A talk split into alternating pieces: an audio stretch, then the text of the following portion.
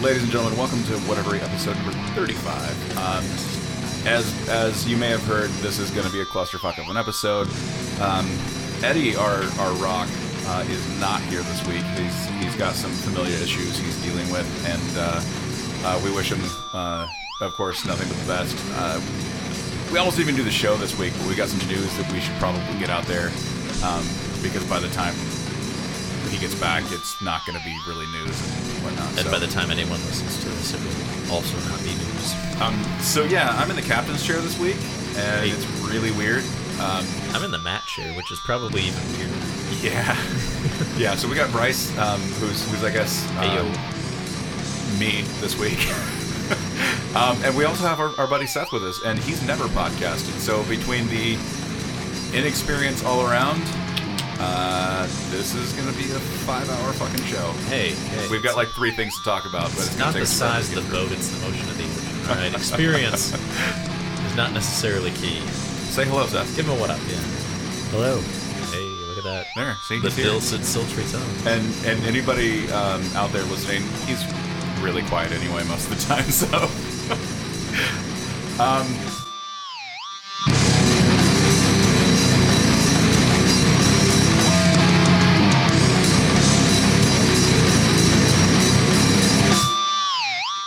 so I guess we should get into it. We got some big news on the DC front this week, um, or actually, I guess rather last week at CinemaCon.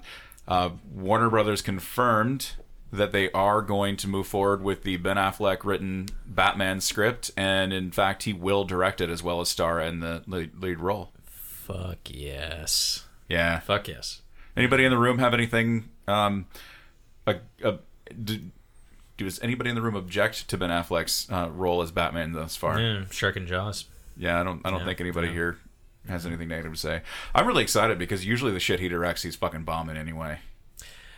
Yeah, Affleck's one that uh, I I think what he's done that's kind of made people shy away from him and maybe made people nervous about him being Batman in the first place is I, I think he he tends to accept roles that are not really him, and you know he kind of he kind of does you know mediocre in those roles and kind of gets a lot of shit for him. Uh, but when he directs and when he's in the right role, uh, the man is amazing. He's great. Yeah, and one of the things that we know from uh, past conversations with either him, not that we've had conversations, but Have you not? conversations that we've heard um, between either him or uh, Kevin Smith, who's directed him in numerous things, is one of the things Ben is really passionate about is Batman. Oh yeah. um, the fact that a lot of people and and if you're familiar with Kevin Smith, maybe you know this, but otherwise you probably don't. Um, Affleck only took the role of Daredevil because he didn't figure that there was any point at all in holding out for a Batman role at that point because uh, the franchise was essentially dead after Clooney did his job. Yeah, and, and obviously he was essentially uh, right until this most recent resurgence of superhero movies. Yeah. And, you know, kind of everybody's trying to cash in on the cash cow. And, uh, you know, in, and most of the time they end up making damn good movies too. So, Yeah. not going to complain about Yeah, that. and I, I'm one of the few people that don't blame uh, Ben for Daredevil because at the end of the day, there's a director that yells cut and print and does Yeah, uh, there, there was somebody that was looking for exactly that performance and exactly that script. Yeah. Yeah. And, So, and, and yeah, they, they were perfectly happy with what they received there. yeah. Yeah. Um, so, Seth, you saw Dawn of Justice, right? I have not. No? No. I thought you were talking about it when I came outside earlier. no, way he was saying I he was talking wanted about to. I, I haven't seen it and I want to. Oh, you should go see it. If nothing else, for the fact that Ben does kill it. Like, he's he's a monster as Batman. Indeed, yeah, we've talked ad nauseum about that, so I don't want to, you know, get our, our regular listeners quote unquote like we have any of those. My brother listens every week, dude. good, good on you, Matt's brother. Good on you, Rob. His name's Rob. Rob. Rob. Come on. Good, Come on, good, guy. good. But yeah, definitely go see it. Um, Hi, hi, that's Luna. she's She's she's podcasting. she's joined well. us this evening, and she's a bit irritated because there's no place for her to lay down right now. Yeah, she's distraught. She's not getting all the attention. Aw. Um, so let's talk more about Batman. Uh, we've covered this before um, that they are doing an animated version of the uh, Killing Joke story arc from Batman, With everyone we love, um, bringing back Mark Hamill uh, in the role of uh, the Joker. the Joker. Yeah, the Joker. Um, Kevin Conroy is coming back as Batman, uh, but we found out definitively this last week that this movie, um, this animated movie, will get an R rating, so they'll be able to do everything that they did in the graphic novel and uh, and do it well. Yeah, not to mention you've got you've got uh, uh, Tara Strong in there too, who's an extremely talented actress, voice actress. Yeah, yeah. Who's who's she? Tara Strong. Uh, I'm not sure the role of? I'm not sure what role she's gonna be. Um, eh, I'm guessing po- possibly uh, Barbara Gordon, but but she can do a lot of different things. Uh, yeah, let's let's take a look at that though. And yeah, but she's she's been essentially in everything uh, as far as animated voice work type stuff goes. Yeah, she's one of the preeminent voice voiceover actors of of our generation. So Absolutely. Let's see if Killing Joke even has an IMDb yet. It does. Uh, it does. Look at that. And what do we have on credits? Tara Strong, uh, Barbara Batgirl, Gordon. Barbara Gordon. Look at that. okay, hold on, I gotta. Oh, did we just drop a marker? I think I did. Hey. Either way, Eddie's gonna have to listen to the whole thing and cut it. So Yeah, he does. Get the fuck out, bitch. honestly, you could just leave that in. I'm going, all right? yeah. Yeah. What the hell? All right. God. All right, Luna was shown the door, so we're back. Mm-hmm. Um, so yeah, Tara Strong, Bar, uh, Batgirl slash Barbara Gordon, Babs, um, Babs, as I like yeah. to call her. Yeah. Um, this is yeah, I'm, I'm excited about this because I actually bought this um, graphic novel several years ago for my wife for Christmas, um, and it's one of my favorite Batman stories. In fact, if you're looking at getting into comics for the first time and haven't really read a lot of Batman, if superheroes are your thing, um, The Killing Joke is probably one of the best ones to start with. Um, as well as I mean, it is considered canon in terms of the comic Oh. book continuity and whatnot, but it was not actually published as as part of Batman. I don't think was it. Uh, I think it was published standalone. Yeah. Yeah, it was, it wasn't- was a standalone story, a one shot, if you will. Right. It wasn't. It wasn't part of an actual, you know, Batman or Detective Comics series. It, Right. it was published as a graphic novel uh, by itself. Yeah. Right. So Killing Joke definitely a good place to start. And um, I mean, and if you're not, if you're still on the fence and you're not sure you want to commit to actually like you know buying a comic book or whatnot, um, this is scheduled to come out this year. It's it's got a 2016 date on it. So uh, watch the fucking movie and then be like, oh, I am dumb for not reading comic books. Yeah. If you don't mind uh, mature themes in your comics, Right. Uh, you did definitely want to get Well, into we've, that. We've covered Saga in its entirety up to this point. So anybody listening to this probably Have knows. you on the podcast? yeah. Oh yeah. Oh, we've God. we've done a read through for the entire thing. Shut the fuck up. Yeah. No, you haven't. Yeah. You should listen to the show sometime. Fuck you. You're on it. No, no. if you do a read through a saga, I better be there. I mean, we didn't do like we didn't read the books, but we covered each issue Okay. for sure, okay. Up to current. Like now, we're waiting for the next one to be published. Well, fuck. Now I'm behind. I know I'm you are. only on issue thirty. I'm five five issues behind. I'm still still waiting to see what's going on. Fucking the stock just got fucking killed, chopped in half. Mm. Or no, no, no. The, No, the the brand. brand. The brand. Sorry, I'm the stock's been dead a long time. I was gonna say you're not on issue thirty if you just Yep, if the stock nope. just got killed. That's but that's you're been on like issue four. yeah, no, the brand, fucking the the the Will's sister. Mm. God, that's a great book. Just met uh, Fiona Staples at Comic Con. We'll talk about that a little bit later, and she's one of the sweetest human being ever. So, Indeed.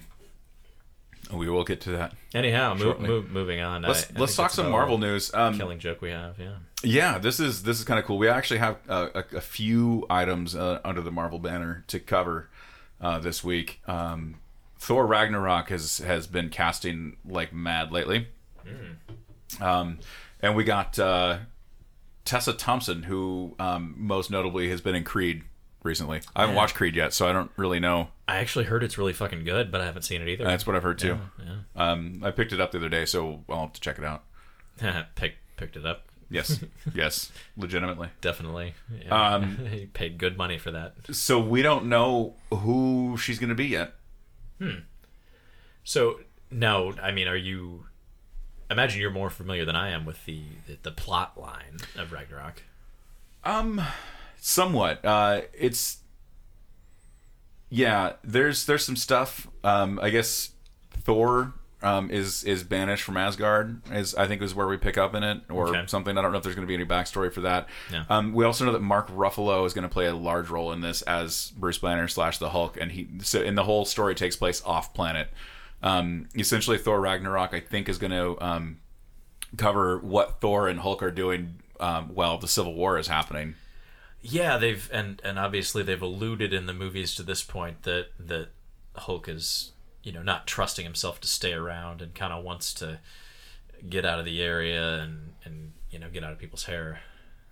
Yeah, uh, when we last saw him in Avengers: Age of Ultron, he took the Quinjet and Yeah. flew off by himself and whatnot. He, so pieced out, and there was a you know a little little uh, emotional moment with ScarJo and all that stuff. yeah. So that'll be interesting. Um, Cate Blanchett is also in the movie. I don't know what role she's she's playing yet either, but that Which- could just be because I haven't looked at IMDb. I don't know. Which I'm just saying, but but but Mark Ruffalo, you could totally do better than ScarJo. All right, come on. Hey, hey, watch how you talk about That- my redheaded lady. All right. That piece of gutter trash. Um, yeah, so we've got some uh, some new cast members joining Thor Ragnarok. Um, this movie I don't think comes out until next year sometime, so I think we got a little ways before we actually um, get to see it in its entirety. We got this one um, next year. The two that we get this year, though, um, obviously we got uh, Captain America: Civil War coming out in two weeks, Oh my god, yes. and uh, as we record this, is two weeks approximately. Uh, and then uh, later on this fall, we get uh, Doctor Strange. Which uh, have you seen the trailer for or the stills from yet? Oh, I have. I think I think Cumber Cumberbatch is definitely in his element there. looks ridiculous. Like, Yeah. I know, and I mean that in the best possible way. Amazing. Yeah. It's great. Faux show. Yeah, but but with with Thor, I, I'm not thinking that we're gonna get uh, any sort of Natalie Portman back. I don't think that that's No, she's not returning. So, That's been confirmed. She's not coming back for this one. Which, considering the whole thing takes place off planet, that's probably okay. I was kind of surprised she did it in the first place. Doesn't really seem like her forte. Um, well, you know, she kind of went through that whole period of time after she was Padme that she didn't really get roles. I was gonna say it. It seemed like she would have learned her lesson from Padme. uh, well, what came out? Did the first Thor come out before Black Swan? Ooh, I. Nah, fucked if I know. Yeah. I mean, you're the one with IMDb right there. Uh, yeah, but it makes noise. I, yeah, you know, people don't mind. people don't mind. It makes noise, man. I, I, I just don't feel like Natalie Portman in Thor was was a. I don't feel like it was one of these things where she's, you know, like, oh, I really need the work, you know. so Black Swan 2010. 2010, and yeah. Thor. was 2011. So I guess Black Swan was first. And Well- she, she did that Your Highness movie though. After that, maybe that's Oh Jesus, that was a fucking train wreck. yeah. That was an awful, awful movie. Which is I like bad. Danny McBride. Yeah, I like Danny too bad. McBride. Didn't that have James Franco in it too? Yeah, Yeah. yeah, I did. Everybody likes James Franco. I mean, saying I like James Franco is is really like you don't even need to say that. Right, because who doesn't like that guy? Um, but it was one of her first roles after. There wasn't a whole lot of. uh I mean, she had some stuff, S- stuff and things. some some video shorts, and and some smaller some smaller roles and stuff. But Other Boleyn Girl was a was a pretty big one. dude, I didn't realize V for Vendetta was after Revenge of the Sith. No wonder. Yeah, yeah. And that was a big one for her. That was that was a uh, almost a comeback, I guess. Yeah, but it was kind of shit on by the people that actually were familiar with the source material. Well, y comic book nerds tend to be pretty A harsh. little sometimes. overcritical. Yeah, Yeah, I'm yeah. I'm guilty of that sometimes too. No way. But uh, all right, so let's talk some Deadpool. Oh, oh, you mean you mean the sexy shirt that you're wearing? oh my god, you guys Why? need to see it. We need to we need to get some video on this podcast. Dude, nobody wants to see a fat guy in a big red shirt. We it's not that big. Red I mean, is is not- that? Is red- that an XL? Come on. It's it's yeah, A but large red, XL? Oh. Red is red is not slimming, and that's all I'm saying. no, it's not. Um, No, it's So- form, it's, it's form fitting in a good way. Come on. Seth, did you see Deadpool? I most certainly did. Good, Mm-hmm. good. All right. What did you think? It was a great movie. Um, were you familiar with the character Deadpool before you went and saw it, or, or is this one of? I was not too familiar with Deadpool, but um, overall, I, it was entertaining.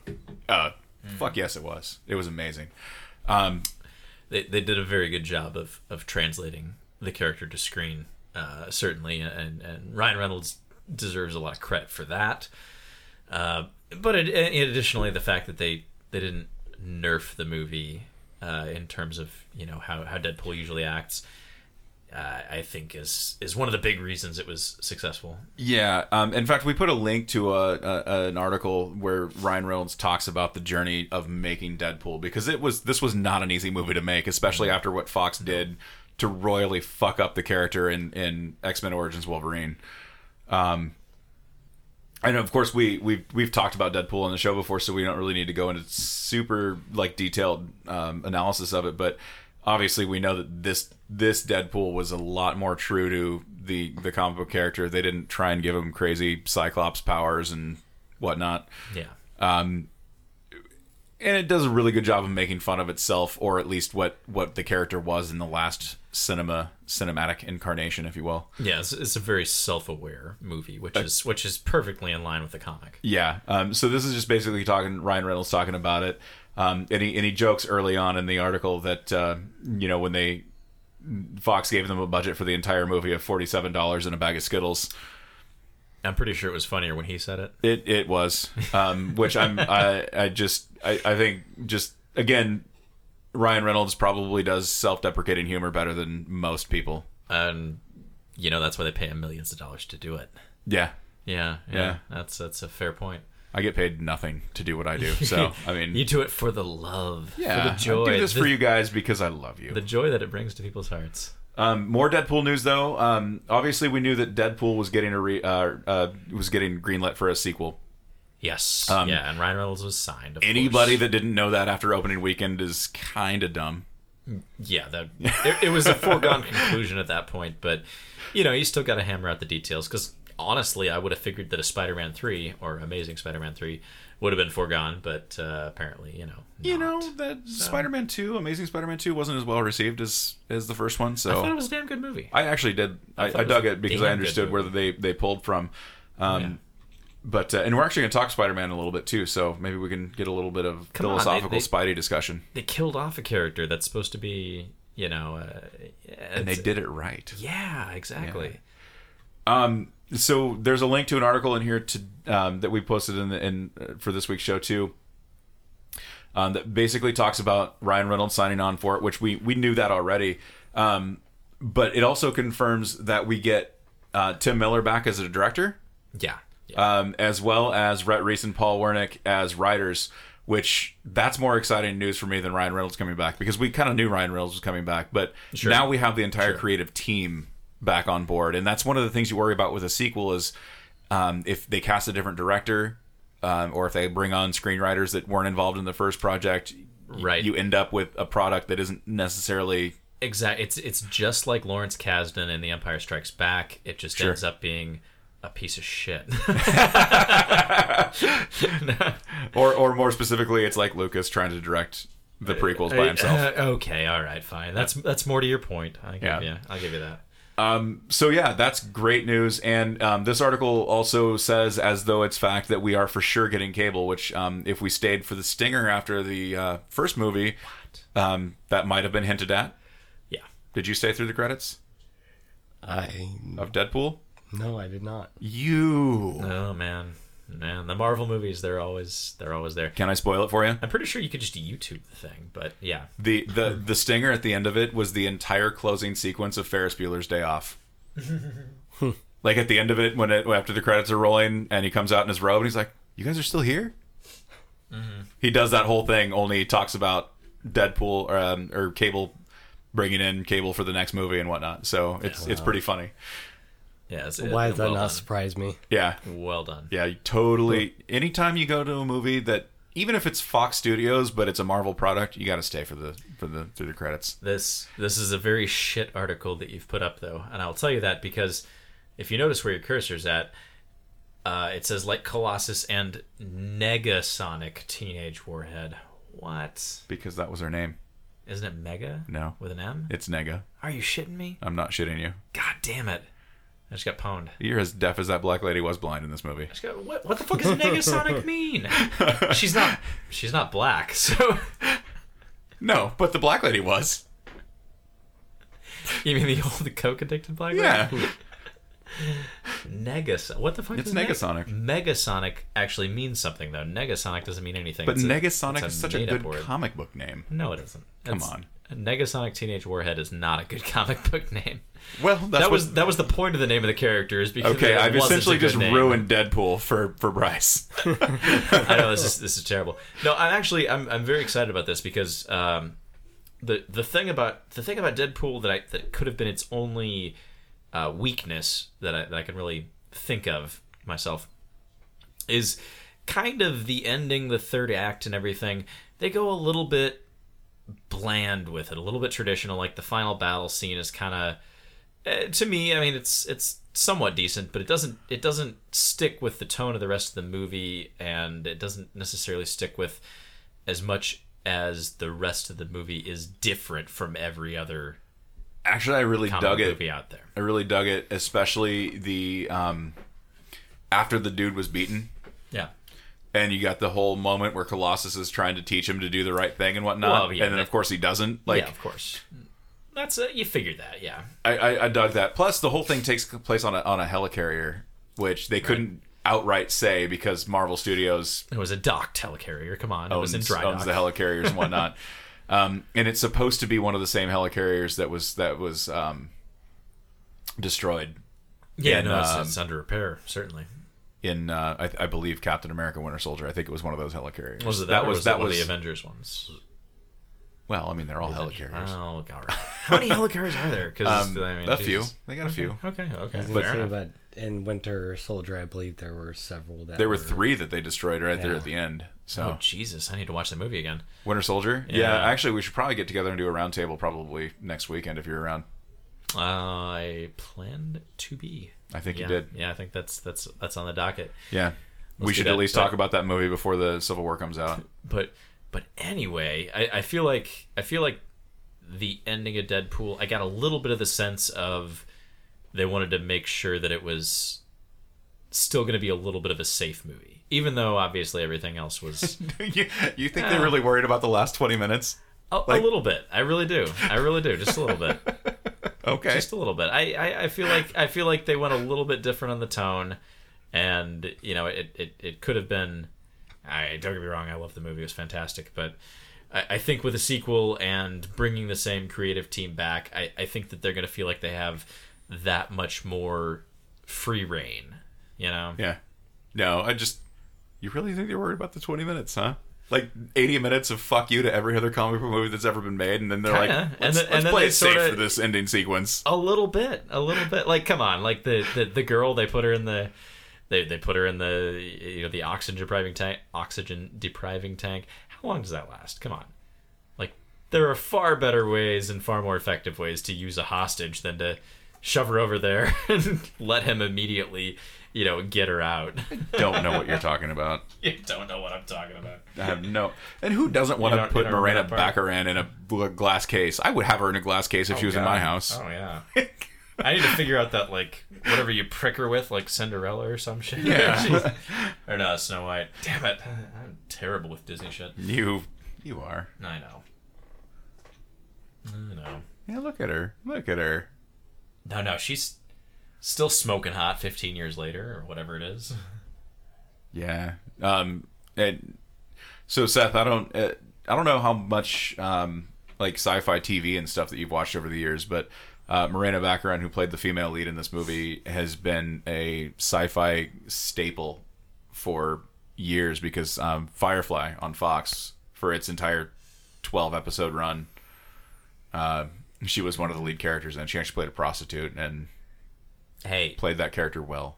A hey, companion, all right, Yeah, as she's a companion. Thank you. I- I've heard of Firefly, but I've never actually watched the series. Did you uh did you watch Serenity the movie? Uh, no, I didn't. Oh, okay. Okay. Well, that was that was sort of the end cap. So to you have some homework then. Yeah, no, absolutely. Apparently so. Uh, Firefly's on Netflix, so you can you can pull it up on there and, and check it out. You can you can check it out in the in the intended order rather than the actual order that it was aired in. Yeah, because Netflix actually does have it in the correct order, and then the final two episodes, I believe, were never aired on Fox because they only aired twelve out of the fourteen episodes. Yeah, one of the one of the travesties of the modern age. Part of the reason that show actually died was because they didn't air it in the correct order. I I would highly agree with that. Yeah. Not that there's a, an, an incredible continuity between episodes, but there's definitely a lot of getting There's to a know the character. There's a story. There's an overall story. There's Like, a lot of getting to know the characters more than anything. There, there are character arcs that would have been fucked up by putting them in different orders. But I, I get the feeling that for, for, for whatever reason, it's like idiocracy. It's just something that they wanted to die. Go away, Baton. exactly. they did everything they could to kill that movie, and hmm. and it's just so fucking great that you know once it got to video and people actually started watching it there, it, it really took off. Idiocracy. Yeah, yeah. dude. Yeah, that movie. I think did he like it wasn't even nationwide, was it? When it went No, theaters, it was they select put- theaters only. They they put it into the contractual minimum number of theaters right. because Like the studio didn't want to get behind it at all. there was some there I, I don't remember the whole story but there was something where the studio just decided they wanted to kill the movie and so they they put as narrow a release as possible i, I want to say it was like a couple dozen theaters that it Yeah. went to Which honestly was shitty for Luke Wilson because that guy Mm-hmm. probably could have done as high of caliber roles as, as Owen did for that period of time. oh yeah Uh, but that movie was, I think, the nail in his coffin as far as casting and whatnot. god it's such a great movie too It it really is. I was gonna say that was. I laughed my ass off. It was oh great. yeah oh yeah yeah. It was underrated. No, no, you're you're not wrong at all. no i i I mean it's underrated in that they intentionally tried to bury it and make it a, a, a movie that would just disappear uh, Um, but Do you know how many of those lines that I have used from that movie just in recent past um, due to Trump's presidential candidacy? Oh god damn it! Back to comic books. like, like he just needs to come out on next time he does a, a fucking uh, whatever those things are. Donald Mountain Dew Verizon Trump. yeah, he just needs to come out with a Brawndo banner behind him. All right, Oh, that's enough. we, Um, we need to get somebody that knows how to do Photoshop to uh, assist us with that. um, so let's talk some Spider-Man. I like him. Um, yeah, I like Spider-Man. I like Spider-Man. Uh, so we talked last week on the show. Well, you didn't, but Eddie and I did. Uh, we talked about how. Um, Who is this we? I know. Yeah. We talked about how in the reboot we we actually found out that um, in addition to Marvel being able to use Spidey in their movies, Yeah. um, they are going to be able to use other Marvel Cinematic Universe characters in the Spider-Man standalone movies as well, Okay. um, which so is really a little cool. bit of a uh, little bit of, of a Dutch rudder going on there. Well, sort of. Essentially, the agreement is as is as follows: the studios will work cooperatively together. Mm-hmm. Neither studio will actually pay each other any money. Okay. They're just working in cooperation But in they're hopes free to earn the money that they get from the movie. Exactly. Essentially. And, and they're hoping that by doing this, it'll increase the credibility of the Spider Man franchise, number one. And number two, Marvel has all the fucking momentum in the world. Sure. But what do you do to add to that? You fucking throw Spider Man in there. Because there is a certain percentage of people that maybe don't give a fuck about Iron Man or the Hulk or anything like that. But then when you add Spidey into the mix, it's a different story. I mean, plus So- he's he's a character in that universe, and he's sort of conspicuously absent. Yeah, and he He's- is he's an a Avenger major- off and on a as well. major- So yeah, yeah, he's exactly. Yeah. So, Um, but we actually learned um, this week, over the last couple weeks, that um, the reboot actually has a title. It's going to be Spider-Man: Homecoming. Heyo, Um, are they gonna play that Vitamin C song? maybe. which is um, actually uh, an older comic book story arc that they did. Seems to be a Um, theme. Yeah. And because we know that the Spidey is younger and ash- actually is is going to be actively Spider-Man, but also still a high school student, Okay. um, this kind of makes sense. Um, and then the article that we linked to um, this week actually talks about them eyeing Michael Keaton as a potential villain. Michael Good night, Keaton. Jada. So hot right now. So, Birdman, Keaton, so hot right now. Mm. I think. I don't think that did any good when I. Boom, marker. There you go. Yeah, you have to you have to have the focus on your. I'm at least gonna on say right it because if even if I don't drop it in there, he can. He Marker. can then he then he can at least be like, oh, he said marker. we're gonna we're gonna marker that one. Don't yeah. Um. So yeah, Keaton, he's an older guy now, and I can't really think of.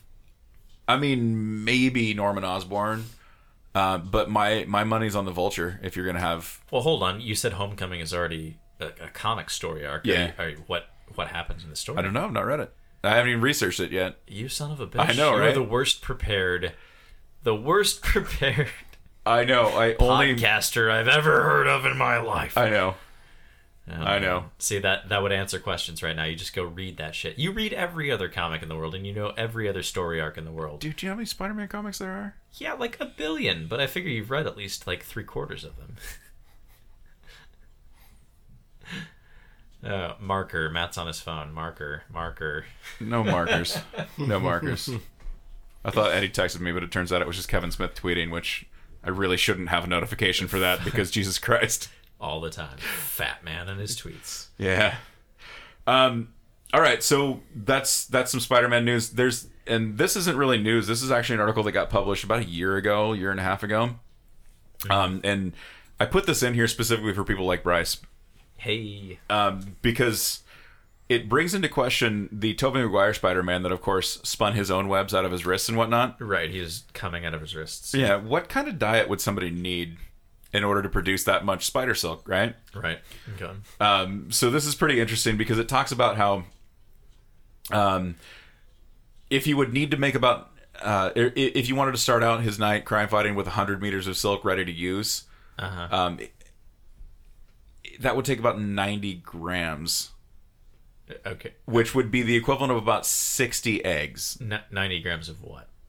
of Protein. of the silk. 90 grams of silk to equal Okay. 100 meters Okay, or whatnot. 90 grams of. Okay. Which which would equal out to the, the amount of protein of about 60 eggs. About 60 eggs. Okay. Right. Okay, makes Um, sense. and then it goes on to talk about how the um, the dive when he saved Mary Jane at Uh-huh. the end of the first movie sure.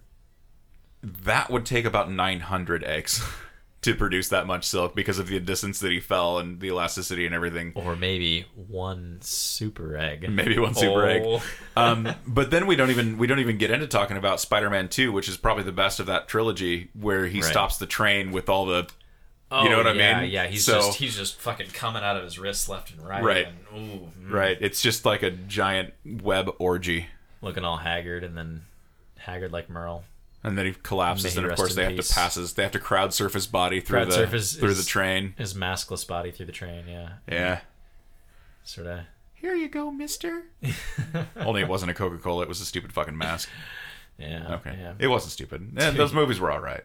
It- well, Hey. not the third one. Yeah, yeah.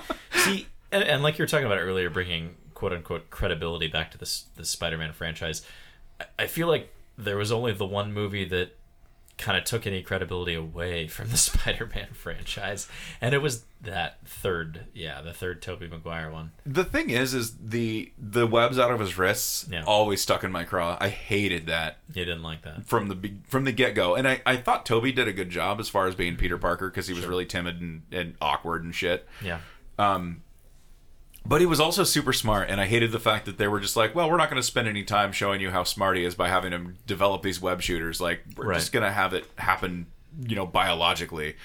And they were like, it would take far too long to, to do that. And then Amazing Spider Man came out, and it was like a two minute long montage, and it was like, Yeah. oh, look, look at that. He made web shooters. Look at that! Look at that! And everybody in the audience on now. understands what he's doing. Come on, though. Like, like it, if you're talking about this article here, you're sort of sort of referencing that as far as how much he would have to eat and how unrealistic that is. Like, if you look at the Andrew Garfield things, I imagine if you try to calculate the amount of spider silk that he actually used in the movie, based on you know the amount that would would have been held in his wrist, like it, it would be something equally ridiculous as to I'm not saying you're you know wrong. how much of And this obviously silk fluid comic book or movies comic movies are not hard sci-fi by any means. what? So You mean they can't really put fucking four helicopter blades on the side of an aircraft carrier and make it fly? No way. right. No way. So, uh, well, yeah, come on, man. It's it, it was funny. No, no, no. I'll, I'll tell you a quick story. I was watching the Avengers in the theater, and uh, you know, as far as comic books and my comic book history goes, I'm much more on the DC Batman side of things. Uh, Batman specifically, but you know, some other things, a little Spider Man and whatnot. But I, I never really read any Avengers books, so I I actually didn't know that they had these flying aircraft carriers, and I'm sitting there watching the movie, and all of a sudden the aircraft carrier you know the blade starts spinning up and the, and the aircraft carrier lifts out of the water.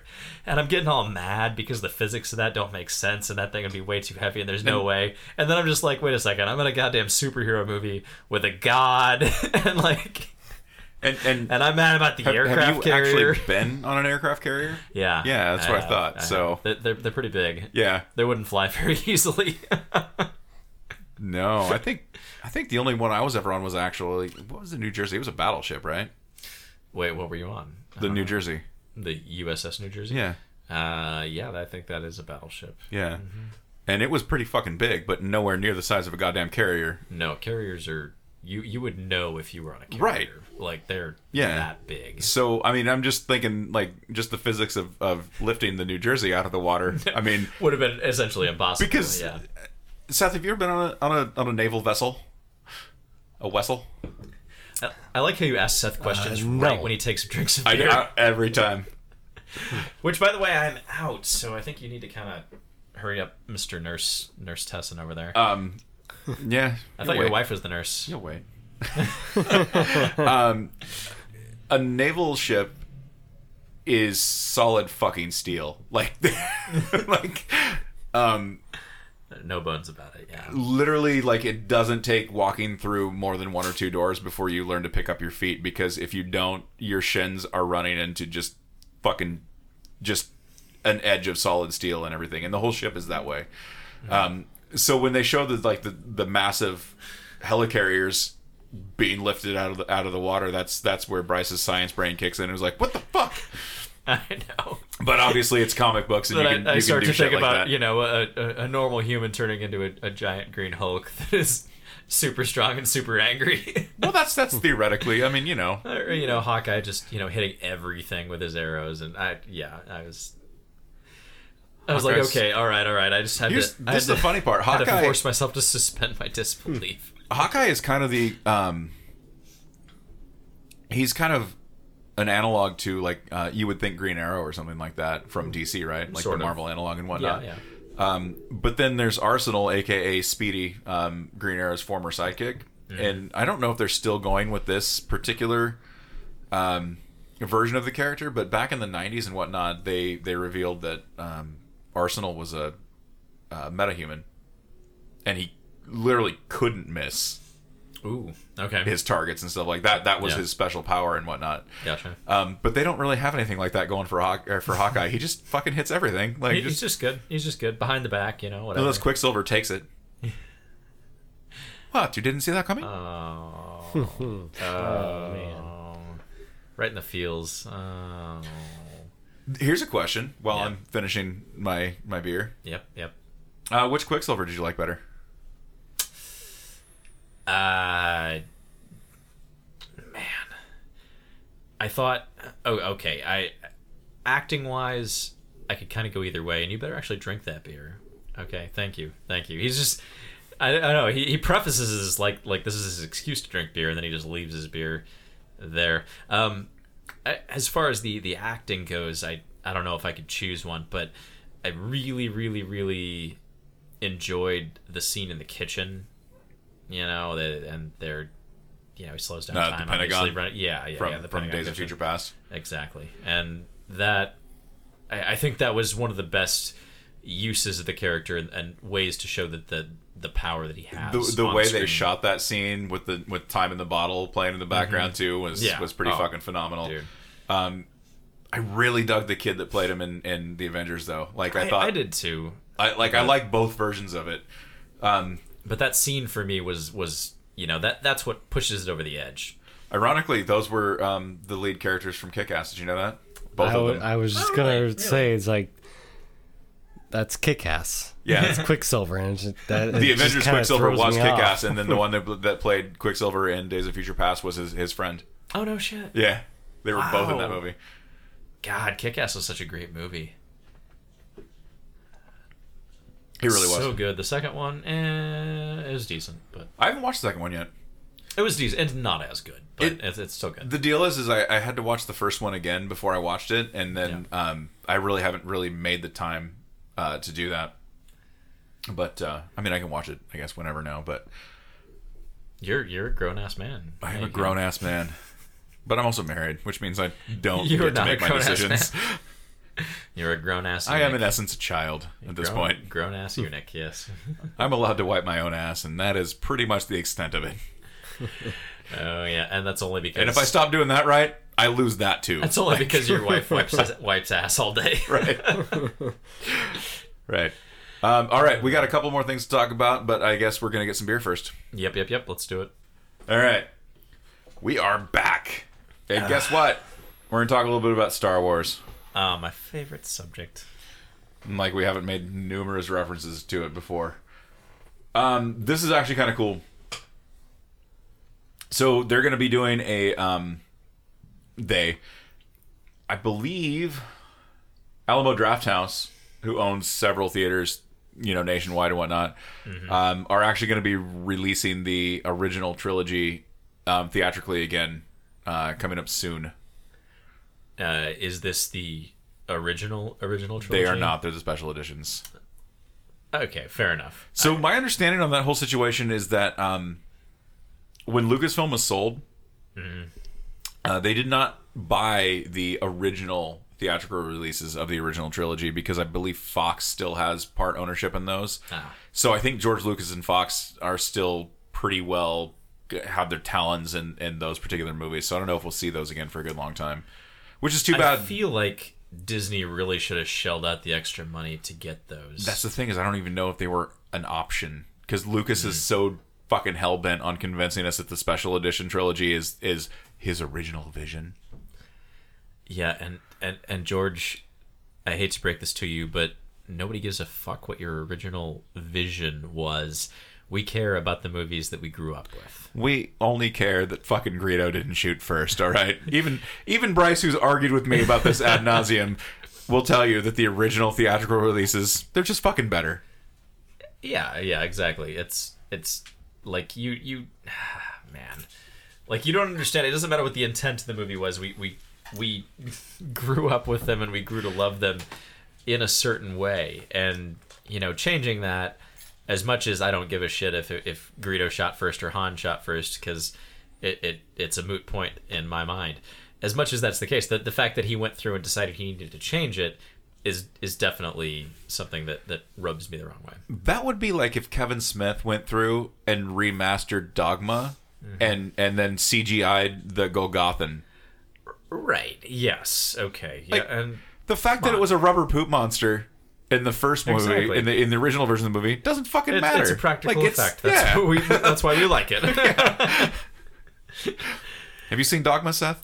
I actually have not seen Dogma. Ooh. One of these weekends, you're gonna spend like two days here, and we're just gonna watch a shit ton of stuff. You know, given, given your uh, history with religion and things like that, you even though it wasn't Catholic, you would probably uh, find a lot of things to identify with in dogma.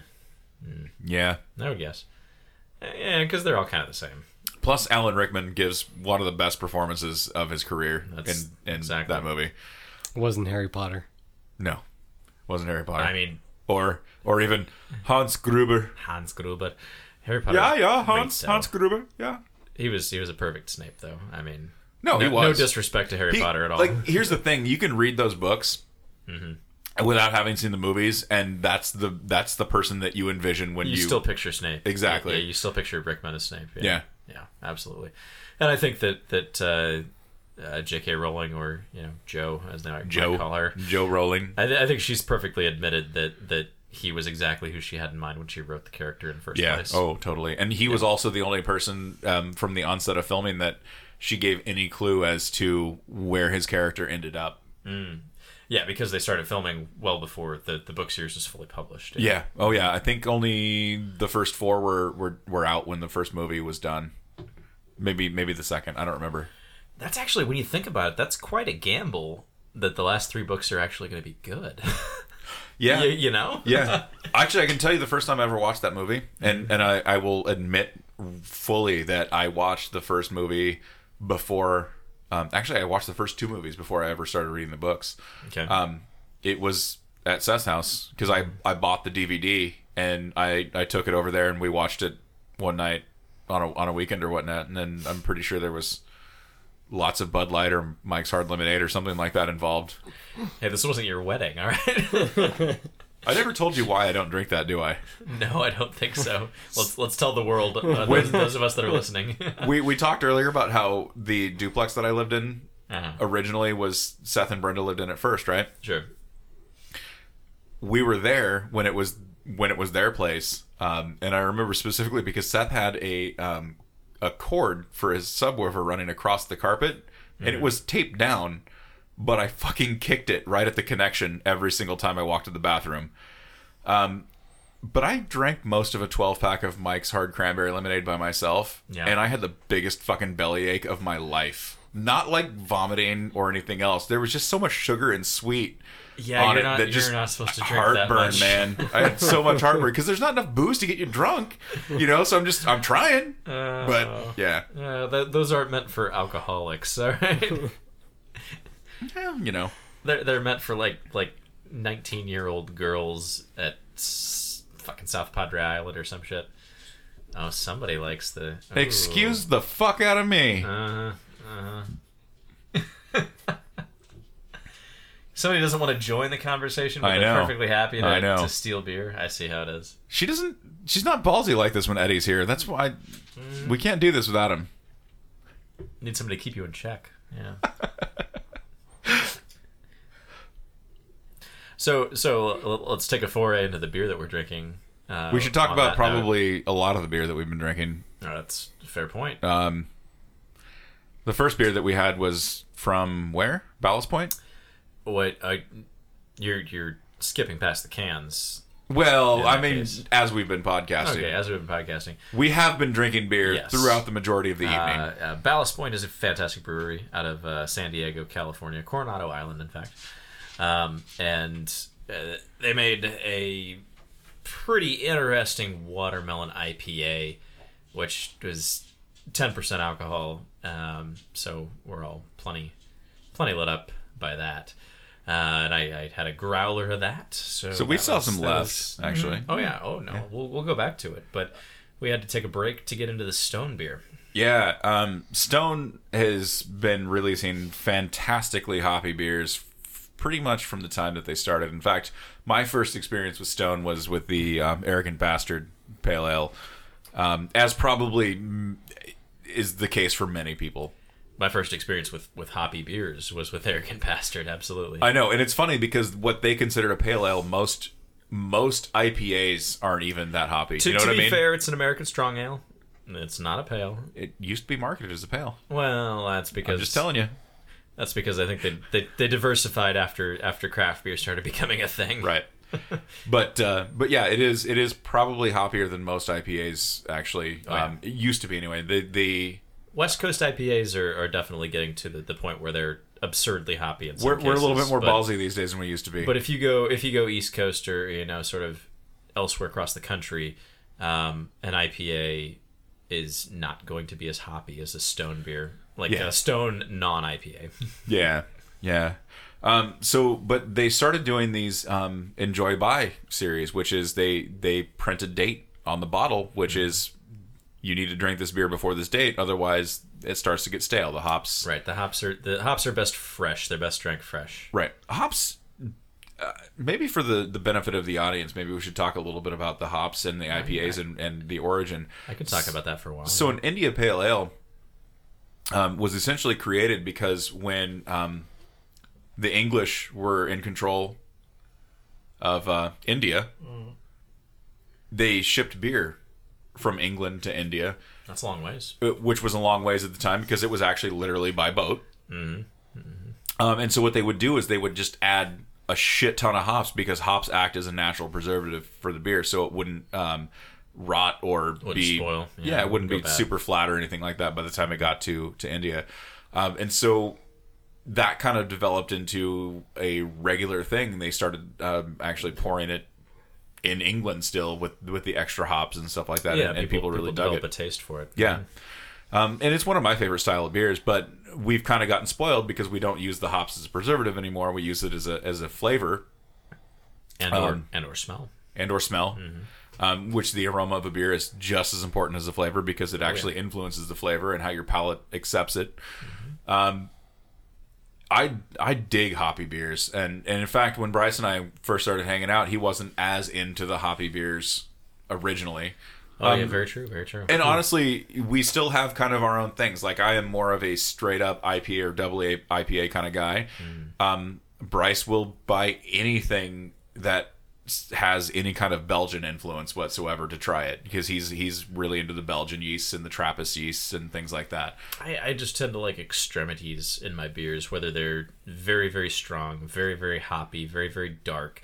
Something something about them that, that kind of uh, brings one aspect of beer almost to an absurdity. Like that's that's kind of what I tend to gravitate towards. I, I, I really enjoy brewing beer with you because we sit down and we start to write recipes. And then, like, what starts out as a as a basic IPA or a basic, you know, um, Belgian uh clone or, or anything like that, It gets a little funky.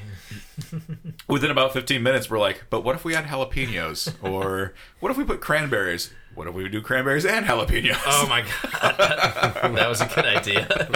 it was good. there, That was a good beer. We, that we initially good did that beer as, as an entry into a competition, and then we drank it all. yeah, yeah, yeah. yeah. There's a, fuck it. I don't care about accolades. I don't care about competitions. Yeah. I just care that my shit's good and I like it. you Yeah. know? Um, That's all there is to it. and honestly, it's it's worked out well because I don't think we've actually done a collaboration that we haven't enjoyed. No, not at all. Yeah. So What was it, a Lando? the Lando is, is Oh, our the our the Russian Imperial Stout that we do. It's our Great White Buffalo. Great White Buffalo. Um, it's delicious, and we haven't done it. We didn't do it this last year. No, we haven't brewed in a long time, man. No, we, but we need to change that soon. well, You got money now. You got cash. it's not even about the money; it's about the space in this house. well, yeah, now But- it is. But before it was about the money. But here's the Mm. deal: in a couple weeks, I'm moving. I've heard. and the place that I'm moving to is bigger. We can brew outside. We can brew inside. There's The room backyard, inside. There's room outside. Oh. And We got to get the burner out. We got to we got to do outside. Here, the covered patio out back, Mm-hmm. not quite as big as I had originally thought it was. So I mean, that'll probably Yeah, work. but we- we brewed and during the outside summer without a covered during the summer we can throw it out in the yard and, and let it go for a while anyway. it won't matter. We, but we brewed without a covered patio at your old place, so I'm not worried about that. yeah, yeah, we're gonna have a good time. Mm. It's uh, we're, we'll, we'll definitely do more beer. Excitement. This is not on topic at all because we were talking about Star Wars, but I guess we don't need to. You know, I, I don't feel it that people that listen to this podcast uh, care as much as you if you stay on topic. You know, here's the deal. My brother likes beer too, and he's the only person that I know of that listens to this That- on a regular, on a regular basis, So it's yeah, fine. yeah, it's yeah. totally fine. Fair enough. Fair Um, So we, we were talking about Star oh yeah, Wars the Stone IPAs. No, we we never even finished what we're drinking. yeah, we are drinking Enjoy by 420. 420. Yeah, they, they tend to make uh, their Enjoy By and Enjoy After beers because they do two series. The the Enjoy By are generally IPAs because those are best strength fresh, and they want you know they want they don't want the hops to become stale or anything like that. And the Enjoy After series are, are often things that they want to age in the bottle. Like like for New Year's, we we it was a It was an a IPA as well, but it was but it was aged with uh, Brettanomyces. yeah, Brettanomyces, Br- which is Brettanomyces, a, a souring um, yeast that that would is gonna you know add some more Which- um, alcohol. as well. Lactobacillus, they both kind of have the same properties, but the Right. but the Brett really has a distinct flavor to it that is really good. Oh yeah, and, and that was a that was a great beer. Although I was relatively fucked up by the time I drank it. You were, I, I was. you were.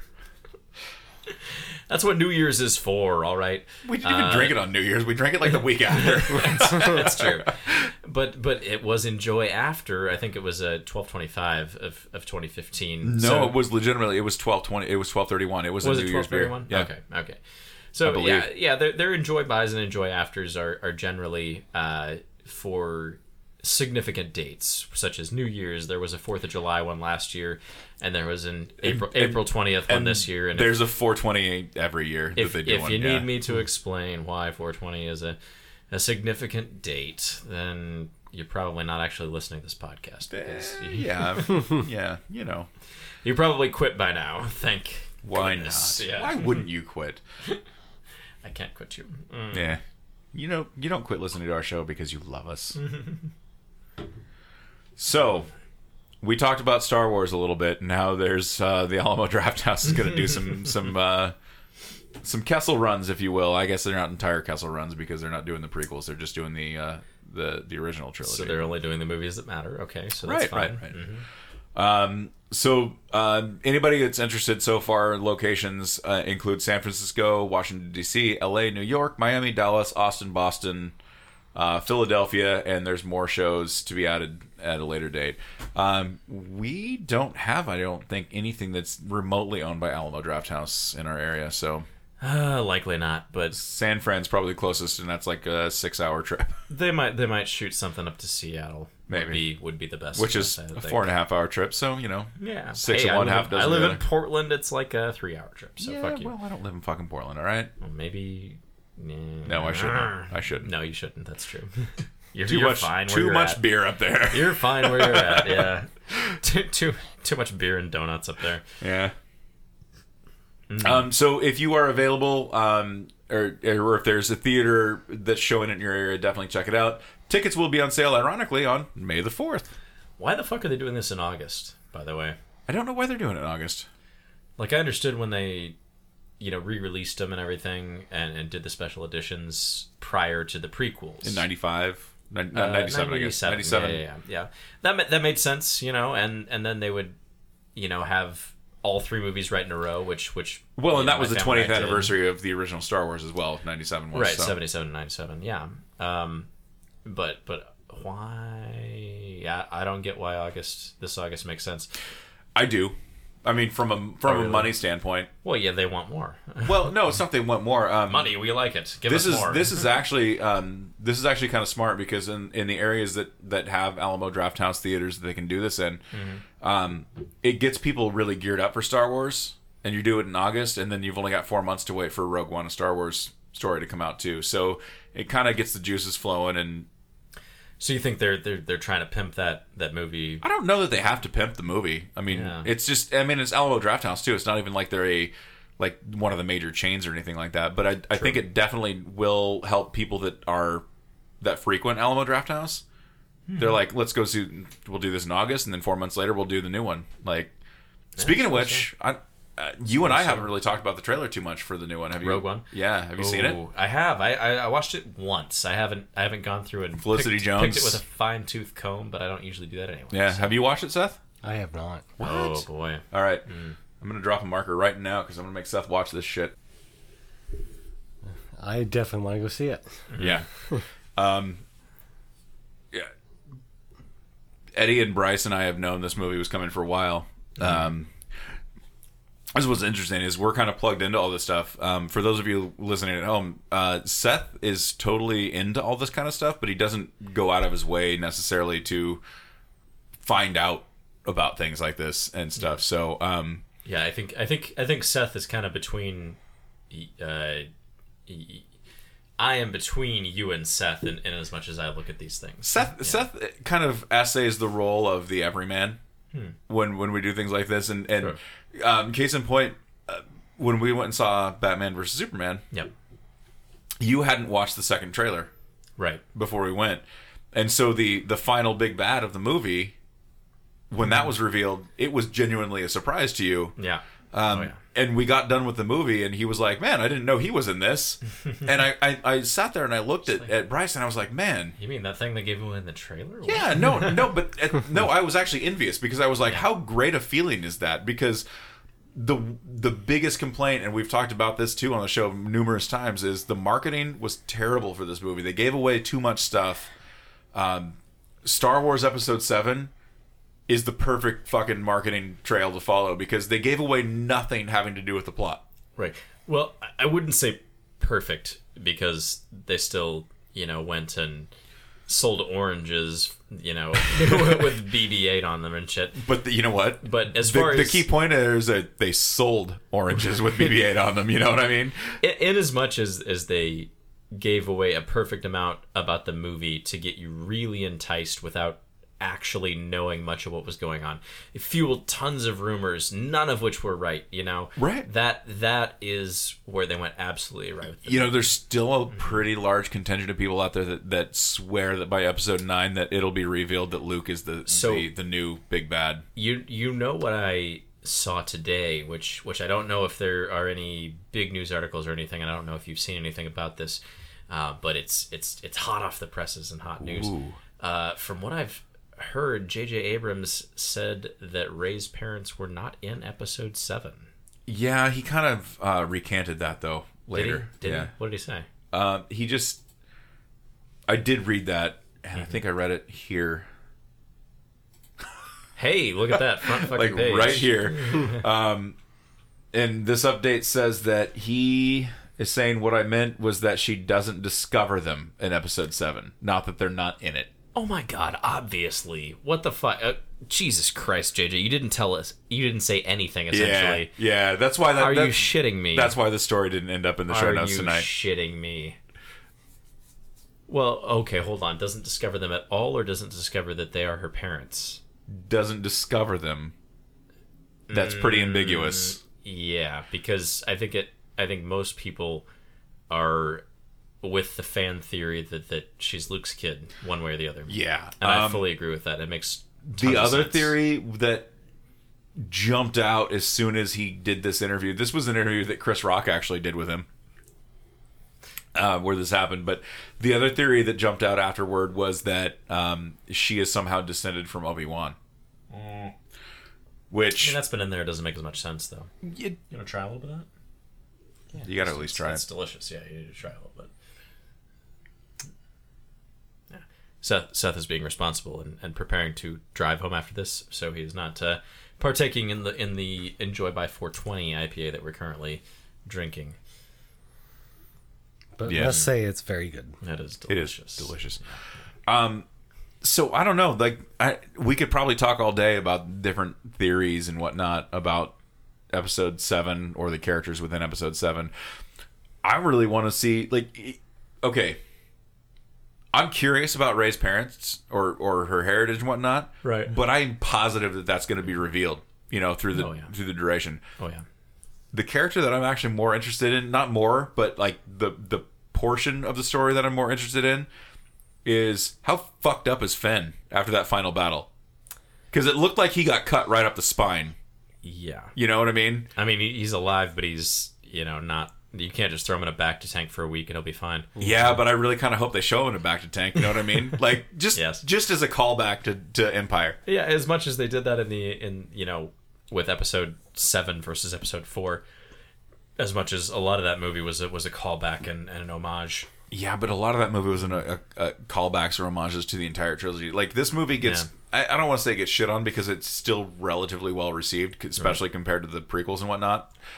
But it it actually calls from all three of the original trilogy pretty evenly in terms of different things, Sure. uh, different different plot lines and stuff like that. Um, one thing we have heard about episode eight is that Maz Kanata or whatever her name is, Yeah, yeah, Maz. Yeah. Moz. Um, I believe we're getting a little bit more in depth Really? on on Okay. her history. Oh man, so this will be like, so this will be like when they have a big Batman storyline and they like like like throw one issue of Nightwing that's that's somewhat related to the story, but it's you know you don't have to subscribe to Nightwing to like. I like Nightwing, man.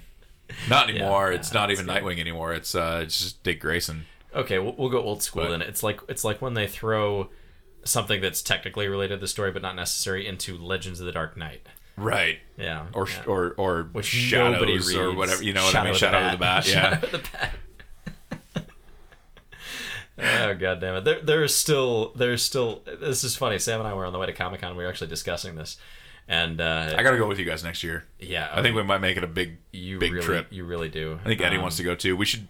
What we should do, and and and I'm not to cut you off because I'm gonna let you finish your story too. But what we should do is is actually do like uh, go all of us go in on a hotel room and whatnot, Oh yeah. um, and hopefully by then we actually have somewhat of of a of a following, so that we can kind of pull off that. Maybe we even get press passes Maybe and press whatnot. official, yeah. Press passes would be cool because then we could actually be like, hey, we're Come on, interview. I mean, you guys did pretty good. we're and We're going to get into that here in a minute, but um, Yeah, yeah. Um, but I, I, I definitely want to want to check out Emerald City Comic Con because I think it's, I mean, if it's not WonderCon or Dragon Con or, you know, Comic Con International, it's Emerald City. Emerald City is pretty big. I mean, it's it's nationally recognized at this point. so- tons of people great cosplay yeah it was it was beautiful but yeah yeah sam and i were driving up there and we were kind of talking about the exact same thing about uh you know the the the portions of the Knightfall storyline that didn't fall within any major titles you know like the ones that were in Showcase. and yeah exactly and we, we were talking about like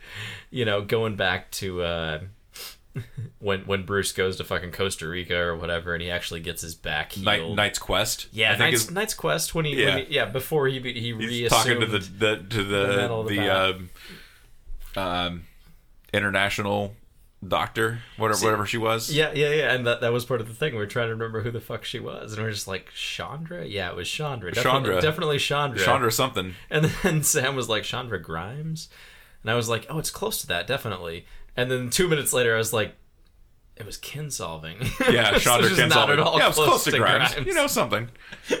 not at all close to Grimes but we fucking figured it out Wasn't she European? uh no she was black that's all I remember I don't think that means she's not European. She was like mocha black, you know. She was like the light skinned. Dude, John Boyega is He's a British. He's a. I know what the fuck. He. I wouldn't have known No. at all. At all. I think it's funny that Daisy Ridley got to keep her accent, but then he he, he- played it as a straight up like American Which, dude. which is hilarious because in Star Wars, generally the bad guys are the British ones. yeah, Yeah. kind of. Yeah. Look at look at look at Luke versus Moff Tarkin. Is Yeah. she not the perfect fucking heroine though? For Oh yeah, no, they they had to look a long, long time to find somebody that had, you know, the the toughness but vulnerability. and this is a that- terrible that picture of her even that we're looking at right now, but like she's a good looking gal. Like Not hit it. yeah, Yeah. I'd like to see Daisy and some Daisy Dukes, if you know what I'm saying. oh man. I Yeah. love, I love, I love like this. The, the picture that we're looking at in, in right now is is her like offering up the lightsaber to Luke when she finds him at the end of episode seven. Spoilers. Anyway, um, I I love the look on her face though. She's like, "Get this fucking thing away from me." And you know, you know, we're gonna open up episode eight with him going like, "Nah, you keep it." I don't know. I don't know. We'll see. There, there's always like Maybe a- they trade. Maybe he gives her the green one. Yeah, yeah. There we go. There we go. Okay. It Here's really the, accents your eyes. here's the other way. He's like, "Where's my fucking hand?" Like, Yeah, I don't know who you found that lightsaber, but where's my fucking hand? Did you find the hand with it? It's like my robot hand is is all exposed now. I need a I need a real one again. Have you seen the um his tweet that he did with uh, him on her back? Yeah, yeah, yeah. yeah. Now, Which- which it- plenty of people been, have- It's been redone a hundred times now. Plenty of people either photoshopped that or, or drew it beforehand too. Yeah, So, I the- mean, it wasn't a- an original thought by any No, but it's it's hilarious because as soon as he put it out there, then it was it was bait. You know what I mean? yeah, then it's quote unquote official or whatever. Like, yeah, And they did they did some it's a Mark um, Hamill thing. they did some uh, somebody photoshopped uh, it was it was him as the Joker on the back of Harley Quinn. That's fucking awesome. It was amazing, and it, it was like straight up out of Batman the animated series. right. So oh Jesus, that's beautiful. Oh, man. yeah, it was awesome. All Um, right. so- all right, so let's talk about Comic Con a little bit. Yeah, we're good. You with were the there. Show notes. I I went. I attended. Yes. Yeah. What? Do you, oh, so Emerald City? Comic Con, uh, ladies and gentlemen, uh, in Seattle. It's uh, we just yeah we just talked about it a little like a few minutes ago about how it's it's largely one of the well fastly becoming one of the largest Comic Cons in, in in the United States. Hashtag ECCC. ECCC. um, so, I mean, obviously, for those of you who aren't familiar with the Comic Con um, lifestyle or whatever, uh, Comic Con International San Diego, biggest one out there. Um, You act like I sucked 50 dicks when I was there. the Comic Con lifestyle. you and I both know it was just 37. Yeah, this, this is fair enough. Anyway, um, Comic Con Inter- International in San Diego is the largest one. Um, Including me. yeah. They're 37. Better be up to including you. Come on. No. Um, and then um, right behind that, actually, the biggest the biggest con I think is um, uh, Fan Expo, which is in Canada. Oh. Uh, but then we've got WonderCon in Anaheim, which is not. I think it, it's right behind Comic Con International in terms of time of the year. I think it's like September, October when they do that one. Um, but Emerald City, I think, um, is is probably uh, It- right way- up there. it's Dragon Con, we got Dragon there. Con in Atlanta, I think, but it's in Atlanta, and who goes fucking Yeah, there? fu- fuck Atlanta, except for Walking Dead people. Right. No, it's it's absolutely massive, absolutely massive, and honestly, they need a they need a bigger space for it. The uh, the Seattle Convention Center, like they've they spread it out to the the Sheraton Hotel next door, as well as uh, you know multiple buildings that are across the block, and it's still you know it's still not big enough. Like the venue, they could they could fit more vendors and you know spread out the space that, that people have it's yeah especially especially saturdays are always the busy days you know and, then Right, and, and Saturdays. saturdays you know that most of the people that are going to be in costumes are either in costumes or people that are in costumes all of the days are in their best costumes on saturdays and y- you know it's just an entire E-. ECC actually starts on like a Thursday now, doesn't it? yeah it's a four day con now it's a thursday Yeah, friday it used to be Saturday, just Sunday. Friday, Saturday, Sunday, and I think they, they moved it up. yeah Um, I know Wizard World uh, when they started doing that in Portland. Um, it's Friday, Saturday, Sunday, and I bought the weekend pass the first year it was there. Yeah. Didn't do Friday because um, I had to pick up my kids from my ex before we could go up, and that was on Friday night. So we didn't actually get up to Portland until like 9.30, 10 o'clock, something like Right. that sure um, and check into the hotel. But Saturday we spent all day there Saturday and then all day Sunday, and it was Saturday was definitely like the the big rush. You know, Yeah, Saturday doesn't matter where you go. It's always Saturday's the big day. So Right. Saturday we were definitely having a lot of issues with crowding in ECCC, uh, but you know it was it was still a great con either way. Um, there was some some very large artist sections. Uh, Sam and I got a couple of interviews uh, from from artists uh, from uh, Chris Burnham and uh, Dustin Nguyen, who have who have both done Batman work, Bat- Batman Inc. for uh, Chris Burnham, and then uh, what is the the with the kids, the Batman kids? oh Dustin, Yeah, Dustin. Dustin Nguyen, Yeah, uh, Little Gotham, Little Gotham. That's right. yeah, that's right. and he's done other stuff too. He's done a bunch of stuff. Yeah, he, and he does did some of the Batman uh, animated series stuff. Or no, no, the They did a Batman the animated. with- se- oh, Batman Beyond. yeah, he did Batman Beyond. Batman art. Beyond. Mm-hmm. Yeah, He did Batman Beyond art. Uh, so we got about uh, six or seven minutes with each of those, uh, which which we'll post up later on to.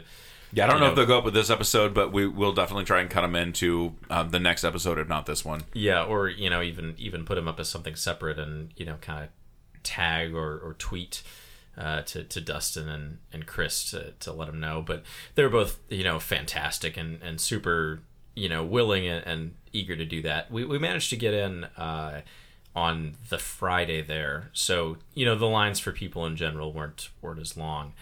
Um, so we were able to kind of just sit there at the booth and, and take a few minutes with each of them. And uh, in, in the case of uh, Chris Burnham, I you know I got a, got one of his books there, one of his comics, and purchased that, which is fucking it's weird, but it's really good. It's called Nameless. Uh, it's a very very sci-fi type of a uh, type of a thing. It's a sci-fi horror book, uh, which very interesting, written by Grant Morrison.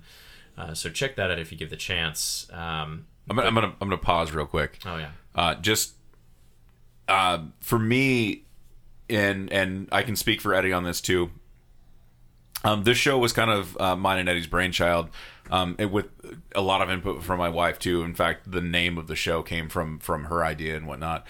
Um, we didn't ask Bryce and Sam uh, to do this, and so uh, speaking for Eddie and myself, I think it's um, it's awesome that because Bryce and Sam are involved with the show in some capacity, like they really uh, take ownership of that role and and went up there and actually um, sought out some interviews with with some relatively uh, creative and, and important people within the field um, on on our behalf. So um, you know, from Eddie and myself, I, I just want to tell you and, and your brother who's not here right now, but um, thank you for doing that because that's that's I mean we don't get paid for doing this, none of us do, and I just think it's awesome that um, a couple of guys that for all intents and purposes could have gone up there and just had a blast and done whatever they wanted to do uh, actually took you know those precious moments with with some some creators and and dedicated that to the show. So Oh man, thank you. And, and it was totally our pleasure. Uh,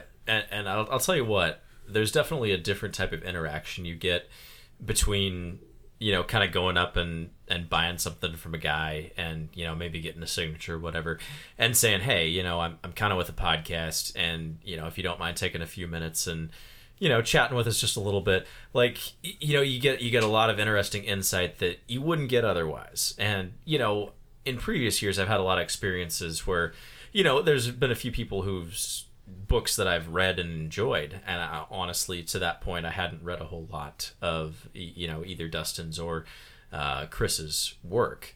And you know, there's definitely a different a different vibe you get from people, um, especially at a Comic Con atmosphere when there are just so many people all around. That you know they're they're kind of they're kind of wanting to say, okay, yeah, yeah, cool, nice to meet you, and everything like that, and you know, take maybe maybe 20, 30 seconds, chat with you just a second, and then you know you take off. But yeah. you know, you say, hey, you know, I'm with a podcast. Would you mind, you know, taking a couple minutes to chat with us? You know, you get a little bit more insight and a little bit more uh, of a feeling of who these people are. You know, Yeah, and here's what's weird. Um, and I've not been to ECCC, so I my my my experience with Comic Cons have been uh, you know Wizard World and whatnot. But what's crazy to me is Artist Alley or Creators Alley, if you will, and then you've got the other side of the building that is um, either booths or the uh, actors. Well, at this point, they actually they actually split up Artist Alley into two sections.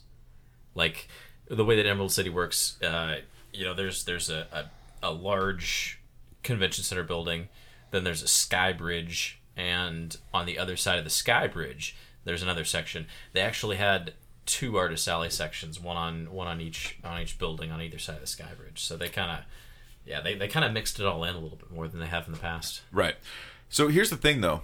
At Wizard World, and I don't know if it's the same at other cons, but at Wizard World, it's it's weird because everybody seems to want to be in the line to meet, um, you know, Brent Spiner or Norman Reedus or Lou Ferrigno or Stan Lee or whatnot. Whoever's big in there. Right. Um, Bruce Campbell was at the con- at the con that I, actually Bruce Campbell and Norman Reedus were both at the at the con that I went to last, and it was fucking insane. The lines for those two, like just ridiculous. Oh yeah. Um, on the other side of the building, though, you've got the artists and and and creators. And honestly, guys, come on. If you don't have these artists and writers of comic books on this side of the building, you don't have the actors on the other side of the building because they're I mean they're they're doing stuff that Fuck these yes. other guys have already laid down, but for whatever reason everybody wants to meet Daryl Dixon or the Incredible Hulk or or whatever. Um, Sure. When I was when I was at Wizard World last, my daughter, my youngest daughter, was uh, an infant still in a stroller. You know what I mean? Um, and there was like we were kind of paused in the middle of an aisle, and we're like deciding what we were gonna go do next and whatnot.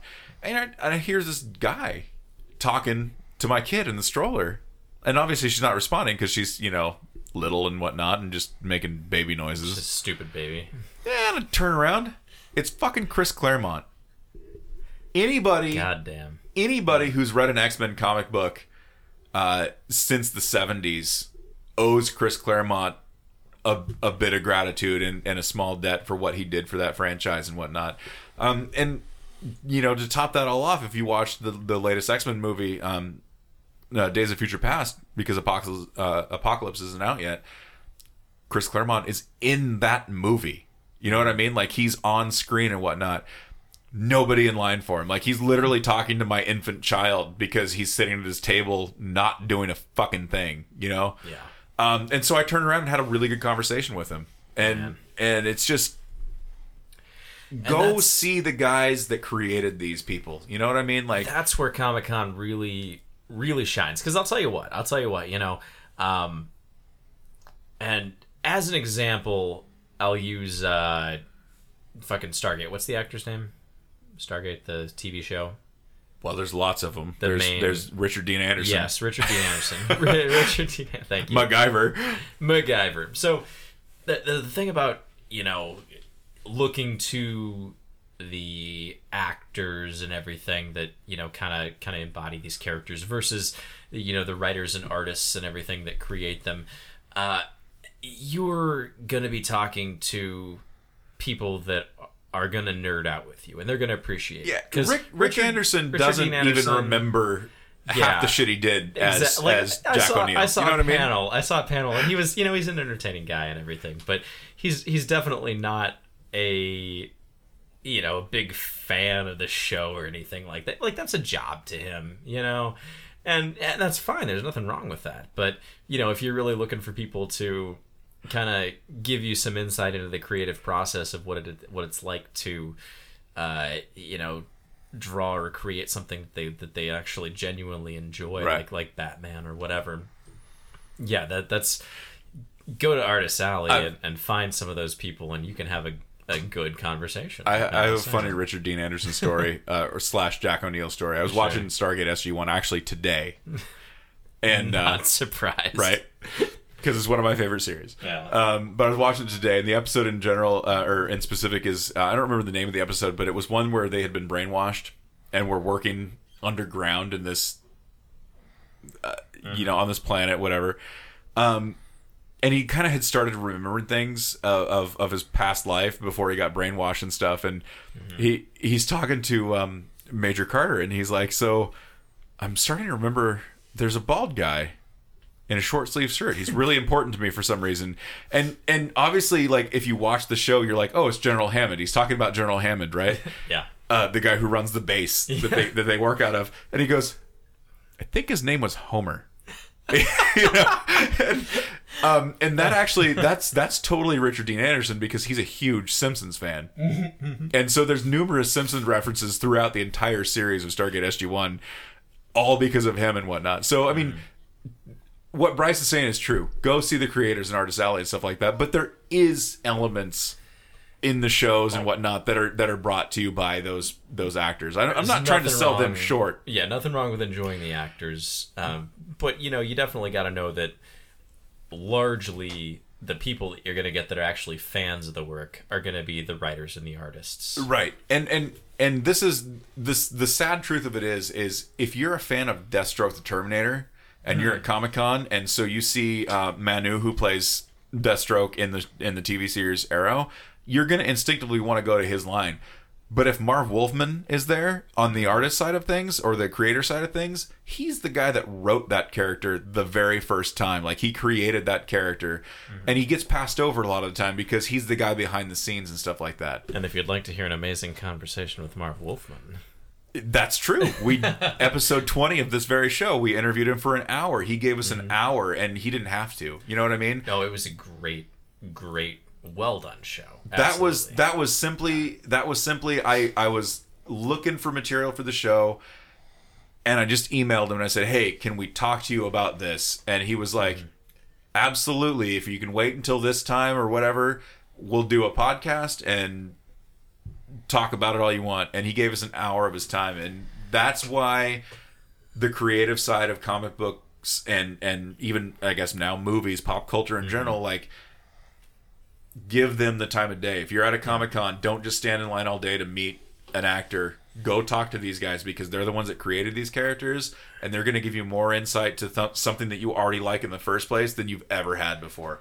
and, I, and I'll tell you what, uh, if you go out and you try to get a big name, or even not a big name, but but one of the main actors from any of these shows onto your podcast, I, I would say your chances are, are slim to none. Or they're going to want money. Yeah, yeah. A lot of them want money. Exactly. And, versus I mean, versus whatever. I mean, if you do Marv, something and you do it yeah. well, don't do it for free. I get it, but That's fair. Yeah. But come on, you, you're doing something you love, and you're kind of trying to, you know, support people that like your work. That's that's I feel like where where Marv came from. He was just like, hey, you guys like the work. It's obvious that you're a fan. Like, let's. Yeah, I got time. Yeah. Let's do this. yeah, know? he absolutely didn't have to do anything for us. And and but he did, and for that we are incredibly thankful. Um, so what else did you do at Comic Con? Dude, Comic Con was huge. Comic Con was huge. I bought a bunch of shit, of course. Everybody does.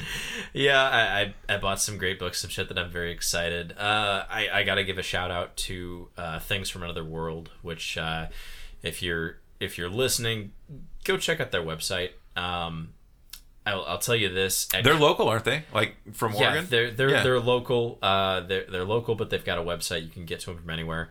And I'll tell you what, that's a place where every single year that I've gone, as like you know, day to day, they will put bigger discounts on their graphic novels. And you know, they're they're not busting out like the you know the, the big sellers or anything. There there's some relatively small name ones, but I've found some really awesome diamonds in the rough. Like this year, for instance, I found um, you know Thirty Days a Night, which I, th- I thought they made an amazing movie out of with Josh Hartnett, uh, originally a graphic novel. I think that was actually the last big movie Hartnett did.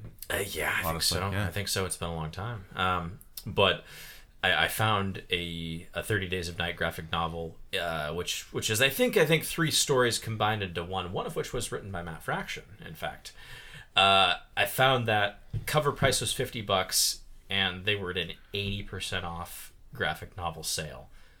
So I, I you know I got it for ten bucks. I, I, I kind of feel bad for Fraction because he got put in a position when they did the uh, when Marvel did their Avengers versus X Men series where I believe and it really felt like to me that Marvel put the weight of the entire company on his shoulders um, because they wanted him to be their version of Geoff Johns. Yeah. You know what I mean? Yes. Um, Absolutely. And Geoff Johns obviously is super talented for DC and does amazing work for them. Uh, and Fraction did amazing work for Marvel too, but I don't know that the work he does stuff that I mean you got to really be I mean okay, his work is amazing. But I don't think it's something that just anybody can walk in off the street and get because he gets the characters characters that he writes about probably better than the people that created most of those characters. You know what I mean? yeah.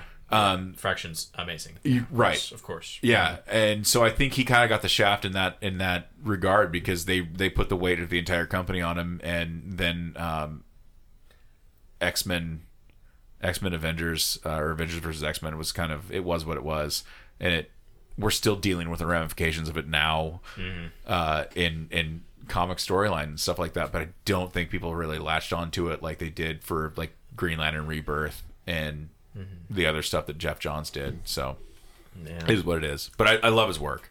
I don't know. So, do you think that, that Matt Fraction is is better off when he's creating his own characters that you don't know about beforehand? I think Matt Fraction needs an environment like Image provides where he's kind of got free reign to do what he wants to do instead of having to work within the confines of an, an establishment. Established characters, yeah. Yeah. Maybe maybe he would be benefiting from something like an Elseworlds or something where he kind of gets to do his own. Well, I don't think Marvel gave him the freedom that Geoff Johns has had with DC. I mean, No, Jeff right. Johns, especially But now if- because if- he's the chief creative officer of DC now. So Geoff Johns says, "I think we should do this." There's not a lot of guys there that are like, "No, I don't think that's a good idea." You know what I mean? yes, he, he's, You've he's literally like, made he's us like George billions- Lucas, but his ideas are good. You've literally made us billions of dollars now. So yeah, here's the checkbook. Do what you need to do. Um, whereas Marvel's kind of been in dire straits for a lot of years in terms of their comic books are concerned, and so like he goes and and like Fraction goes and does stuff, and he's like and kind of meets a wall of opposition. I think a lot of the time. Um, I believe he's the one that wrote the uh, the death of Professor X into uh, Avengers X Men, and I I'm kind of wondering how he even got that. Fucking Through. spoiler alert! Oh yeah, spoilers. I did not know That was fucking that. five years ago, man. Come on. God damn it. You're fucking killing my vibe right now. Okay, so anyway, eh, jumping back to, to, to Comic Con really quick. Yeah, the other thing, uh, like I said, we were able to get Chris Burnham and uh, Dustin Nguyen uh, to give us a quick interview. Uh, Sam definitely wanted to get Fiona Staples. I was a little bit nervous about that, uh, but you know, as as I'd kind of figured, she was far too busy to do anything resembling an interview uh, with us. And I, Matt says you guys have talked about every issue of Saga that's come have, out so far. yeah. Fantastic book. Her her artwork Specifically is Fiona. amazing. And and yeah, Fiona Fiona Staples is a goddamn sweetheart. Like she's amazing. She's so cool. You um, I don't, and I don't know if you've reached this point in the comic book, and this isn't too big of a spoiler for you, so I'm, I'm I don't feel bad about it. But Upsher and Doff, Upsher and Doff, the uh, Hmm? Yeah. the writers, the The- the, the tabloid guys, yeah, yeah. the tabloid guys. Um, The, the gay, the fags. there's a, there's a specific meeting between them and the Will, Okay. and he refers to them as Doff and Upsher. Okay. and Up gets really pissed off, and he was like, he was like, the writer always gets credited first. But if you've ever read Saga, you know that Fiona Staples always has the first credit. No, you know what's funny? I actually noticed this completely independent of if you're telling me this. I noticed that between volume four and volume five, they swapped Fiona Staples and Brian K. Did they? Okay, so and was, I bet that that's because of that. it, yeah, it's, it's hilarious. It, I mean, it was like because I noticed it because I went back and especially because I, you know, I read the next issue and I'm like, wait Yeah. a minute, Staples gets the first credit in this. Um, eh, deserv- deservedly so. I mean, not that not that Brian Vaughan's a bad writer. He's a great writer. In fact, the story isn't what it is without him. Um, but her artwork really, really moves that book along. in- Yeah, and- like well. and and she just puts such absurd things on paper, but they fucking make perfect sense when she does it. Like like if you have not picked up an issue of Saga, uh, trust me, pick it up. You won't be able to fucking put it down. Um, it's it's a fantastic comic, and I. It, it There's boobs on the first page of the first issue. exactly yeah. That's all I care about. I mean, they're feeding All a I care about baby, but there's boobs.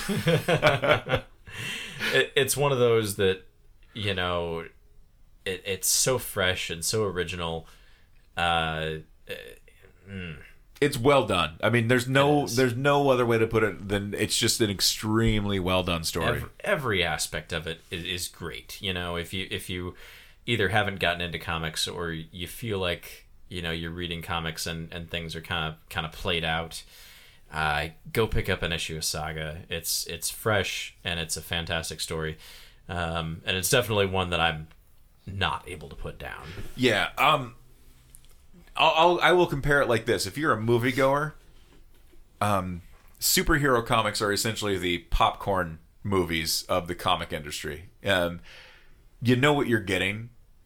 Uh, it's pretty hard to be disappointed if that's what you're looking for. Um, Saga is the art house film. yeah like pure and simple it it is the art house film of of the comic book world and but it's it's so well done but it's winning awards at Cannes because it's it's got it's got appeal for everyone. You i don't know? think it's actually won any awards it Cannes but Shut up. you know what i mean This is the the metaphor of the art is- house film. Fuck you. this is the sundance film that gets picked up for a major distribution contract exactly. It's it's it's Kevin Smith's. yeah, it's what I mean. It's bigger name than it's that. the but clerks of comic books okay it's better than clerks It's it's better than and it, and, it, and it's got a bigger name behind it than Clerks did. But you know. oh whatever, come whatever. on Image. That's kind of a big name. Yeah, They're kind of a big kind deal. Kind of where Spawn came from. I don't know if you heard of that. spawn what's that Todd McCoo. it's like we talk about that on the podcast regularly too although not in the past few weeks because we didn't Fair enough. Yeah. Yeah. Well, so, was there anything else from Comic Con that you had uh, any? Any? Uh, um did you go to any panels dude, you know, I did not. I That's did weird not. for you. Yeah, yeah. It was. It was, and it's strange because normally uh, when we go there, at least one of the people we go with has things that they want to do. You know, they need to see this person. They need to get this signature. They need to do that. And you know, a few people uh, that we were loosely there with did have a couple things that they wanted to do, um, but for the most part, like other than maybe you know two things that any of us wanted to do or wanted to get signed yeah we were just kind of there chilling out the whole time.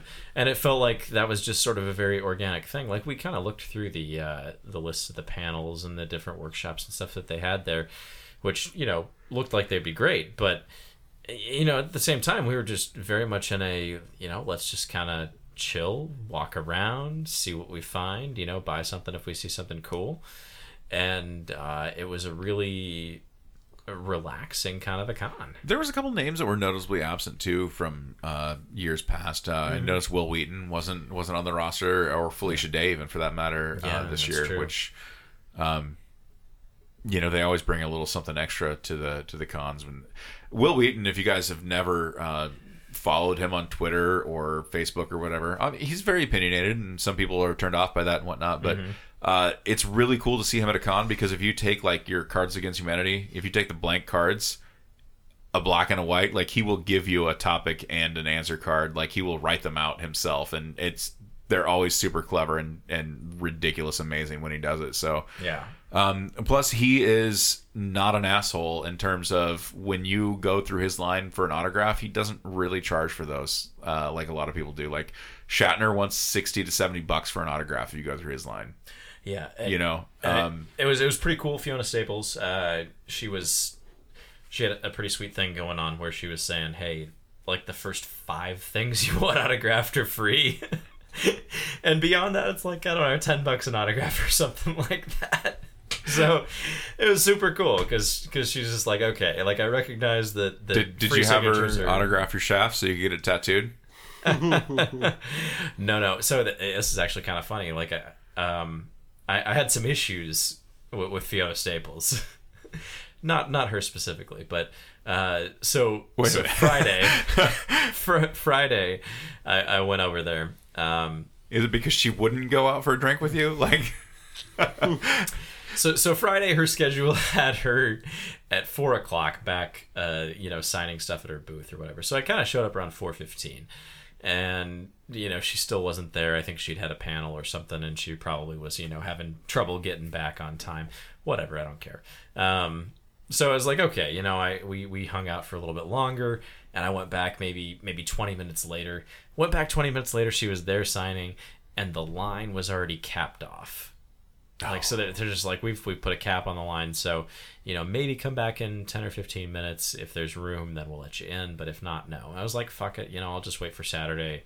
Uh, y- you know, obviously she's very popular and a very busy kind of a, kind of an artist. Um, so so I came back Saturday, got into the line this time, and the whole plan was to get up there to buy um, volume five of Saga and get her to sign that because I own the first four already. Uh, it, it's one of those that I, I think I borrowed the first three. Um, but you know, shortly after I read them, as soon as I had the opportunity, you know, I, I went ahead and bought that shit. You know, because it's it's a great book. because you want to support your. I, I, I, I, whatnot. exactly. Yeah. I want to I want to support people that I that I enjoy creatively, um, and so I get in line. I get to where I'm, you know, I'm probably waiting ten minutes or fifteen minutes, and I'm two people from the beginning, and or the you know the two people from getting to Fiona, and the dude up there buys both remaining copies of Volume Five, and they don't Oh, have any Jesus. more left. So I had to jump out of line, run back to the image booth, buy a copy there, and stand in line again to get her to sign it. Fuck. totally fucking worth it. I don't even care. Totally worth it. But yeah, it was crazy. That's crazy. Yeah, yeah, it was Um, great. It was great. Yeah, uh, cons are weird, man. Like they're they're so fun, but at the same time, like my I took my daughters when I went to Wizard World, and uh, I, when, I don't remember how long ago it was, like four or five years ago, and uh, they were super into Power Rangers at the time, the oldest 2 So they wanted to meet Tommy because he was there, the Green Ranger, right? Oh, yeah, He was like an hour late. To get it getting back to his booth and whatnot. And there's no explanation for it whatsoever given. You know what I mean? But when he comes walking up from the back, he comes walking up with the Bella twins, um, which at the time was formerly WWE Diva Bella twins because they hadn't joined rejoined the company yet at that point. Okay. But he comes walking back up with them. You know what I mean? And I'm like, come on, dude. Like my kids want your autograph, and you're back, back there. there? You know, you're supposed to be a good Christian married guy, but here you come with these two chicks. And I mean, admittedly, they're hot. Yeah. You know, I don't blame the guy, but at the same Fair time, I don't have a fan booth. Uh, you know, a, Yeah, a, you- a fan base waiting for my signature. So You don't have a schedule that you're supposed Yeah. to be keeping. Yeah.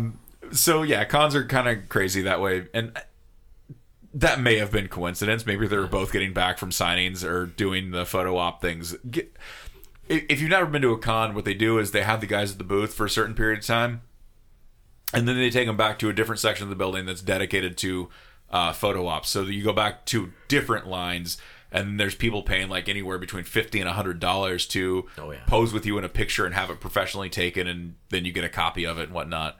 Hmm. Um, and so they do that for you know half hour to an hour or whatever, and then they go back to their booth for a couple hours and do more signings and, and all that kind of stuff. Um, and that's just kind of how cons go. Uh, obviously, they also have to break for lunch and whatsoever. Yeah, know, all, the, all blow- these other things. So, break.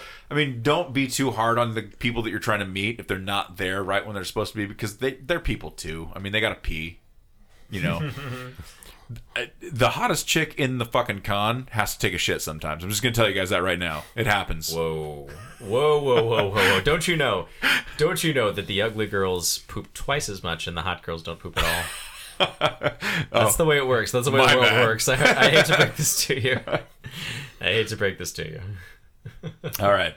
Um, anything else from Comic Con? dude. Now, other than the fact that it was just a fucking blast, you know, my feet hurt. Obviously, I, I, uh, forced my friend Hannah to pick my my costume for Saturday, uh, and That did not go the direction I thought it was going to. It... no, no, no. Well, yeah, yeah, yeah. So, eh, you know, she she was like, "Hey, everybody's got to dress up." So, so I ended up going as a as a male version of Rey. I did a gender bender. I Oh, did yeah, a gender yeah. bender. So, so that was pretty interesting, and mostly I got I got Honestly, your boobs are probably commenting bigger. on that. So hey, you know, whatever. Whatever. I definitely got bigger guns. Whatever. uh, but but that was a ton of fun, and that that definitely went really well. Only got a couple pictures, but uh, you know, a lot of the a lot of a lot of girls were like, "Ugh, "Guy Rey, it's a guy Rey." It's a guy so Rey, a what what Rey." did uh, Cupcake do? Did he dress up at all? Yeah, he he did a um, uh, somewhat kind of a, a generic Jedi that he kind of you know just designed a costume for. Kind of looked like a Sub Zero costume. In fact, not gonna lie, but without the mask. You know, more more of a Star Wars hood. Did did he wear like a blue robe and shit? Like The uh, so it was two pieces, like sort of. Um, he had like a black black pants and, and top, and then he had um, like a dark blue thing over the top with a hood, and there were there were two strips down in front and uh, one in the back. gotcha. Yeah, so you know, it was it was it So, ended up so you were Rey and your brother was Sub Zero and yeah. Then That's- then Hannah went as a pinup version of Rogue, ooh. which was e- exactly as cute as Do you, might have expect. pics? Uh, you know, we only took um some like photo booth pics. So yes, So, you do have great. pics. Yeah, Dark Horse had a uh, a photo booth up there where you could you know kind of pick up some props and and uh, take some prop photos at a photo booth. So Yeah. we did we did that, but we didn't take a lot of like phone pictures or anything like that. We didn't do any of that. What's Dark Horse repping these days? They're not like they don't have Star Wars anymore. That's back to Marvel. No, they- so they, don't have a, they don't have Star Wars. They had a bunch of interesting looking books though. I don't know. I mean, none that I've heard of. I haven't read any Dark Horse books in a long time. So But they actually had a uh, what was it a, a Portland themed one I think called Stumptown, which looked really interesting. Sort of a sort of sort of a uh, detec- detectives type of a uh, a storyline. But yeah, as far as like a big sort of a flagship thing, I, I don't really think they had much. weird. All Yeah. right. But they had one of the very few exhibits with a padded carpet, and my feet thanked them. Ooh. Because you were you were tired from all the walking yeah, a around. lot, a lot of walking around, a lot of walking around. Yeah. hmm definitely. Um. All right. I guess that brings this episode to a close. Um. One of our shorter episodes at uh, clocking in at just under two hours. Hey, Uh. so it. there you go. and that'll get cut down even more hopefully because Yeah, there's he'll a lot chop of some- drivel and trash chop some shit out. Or he won't. I mean, whatever he'll just post it Yeah. sometimes he leaves weird shit in. Just if you slog through like an this Easter egg kind of a thing. we love you Hmm. Uh. So all right. From those of us here at the Whatever Show, have a good night. buenas noches